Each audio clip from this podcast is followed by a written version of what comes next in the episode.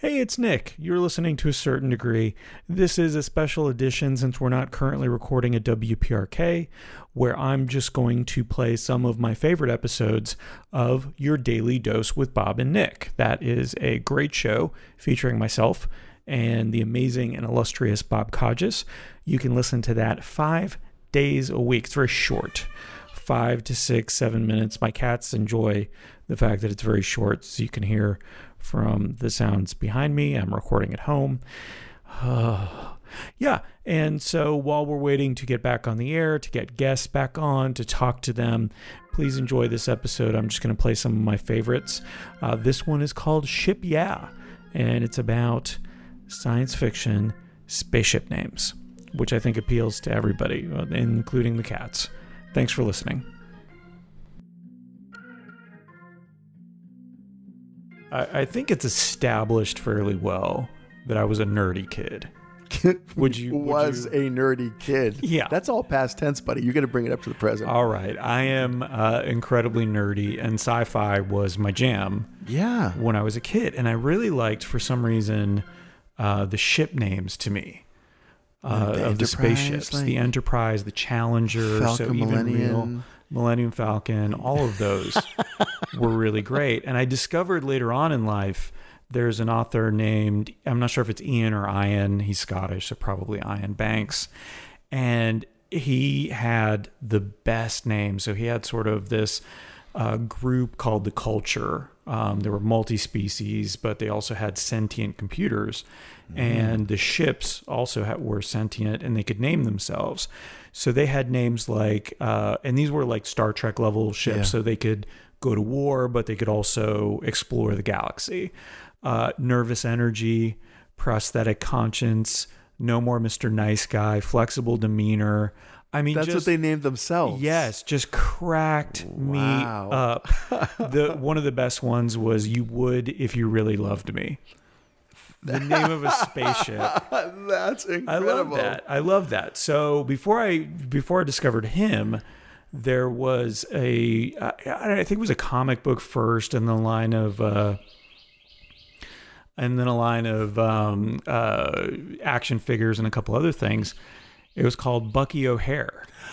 That sounds familiar. I might have So- experienced Bucky O'Hare. It was in the 80s and it was a anthropomorphic rabbit named Bucky O'Hare who had space I adventures. I don't know that Bucky O'Hare. That's like hilarious. it was very much like a Flash Gordon kind of mashup and there was a duck named Deadeye Duck. It was basically like Looney Tunes but in space. wow. But the name of his ship, and this struck me as as a 17 year old, was Righteous Indignation. and I was like, I'm 17. Of course, that's going to appeal to me. What a weird name for a ship, though. Exactly. like, they're naming them like boats. Exactly. It's like there's more of a personal like sense of humor to it and Oh, stuff. 100%. That's- I loved it. I loved it. So I found some of those uh, letters or signs that stuck to glass, and I cut the letters out and I did righteous indignation across my car in Isuzu Amigo. That was my second car.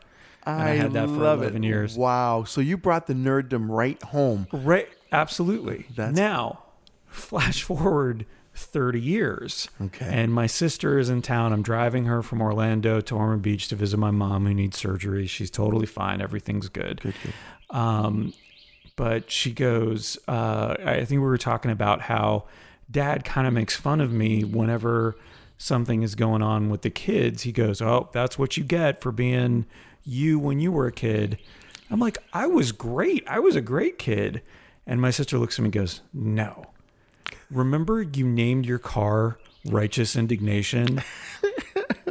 I'm like, Yeah, that was great. It was after a comic book. She's like, Oh, that's not what mom thought. Mom and I have had multiple conversations about how that was about you and your relationship with God. Wow. Wow. I was blown away. And this conversation was happening in your absence, like all it- these years. all these years for 30 years they've been having this con- every once in a while they'll talk about remember when Nick did that thing and Wow. I if you had just asked me Right, right. If were you you, were you tossing signals at that time about religion while you were driving righteous I, I indignation? mean, I was 16, 17 years old, so my parents had just gotten divorced. Um, the Greek Orthodox Church had really been bad to my mom about divorce. She was like the second person in the church at the time to get divorced.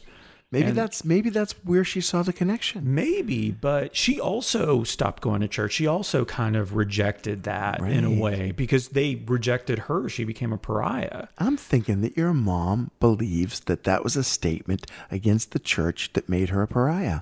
I don't think that's a bad. I don't think that's a oh. bad thing. I think she thought you were defending her. That you were so upset with the way that the church treated her that you had righteous indignation. Well, I hope so because it's way that's way better than what I was actually a comic book about a bunny rabbit.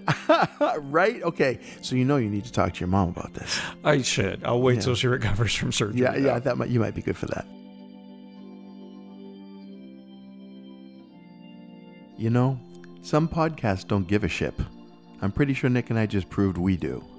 We'd love to hear your best starship names, or even better, tell us your hilarious stories of distorted memories and family misinterpretations. Heck, just reach out to us and tell us what you think about this crazy little podcast. You get to hear from us all the time. We dig hearing from you. Until next time, dear listener, be you.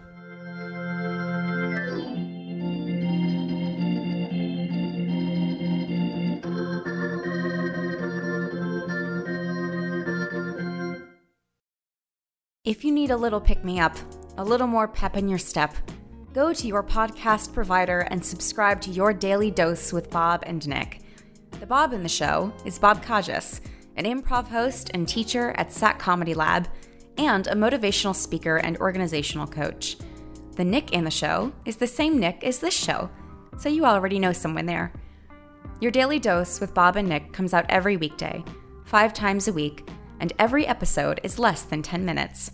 Perfect for your ride to work, or from work, or near work. Now back to the show.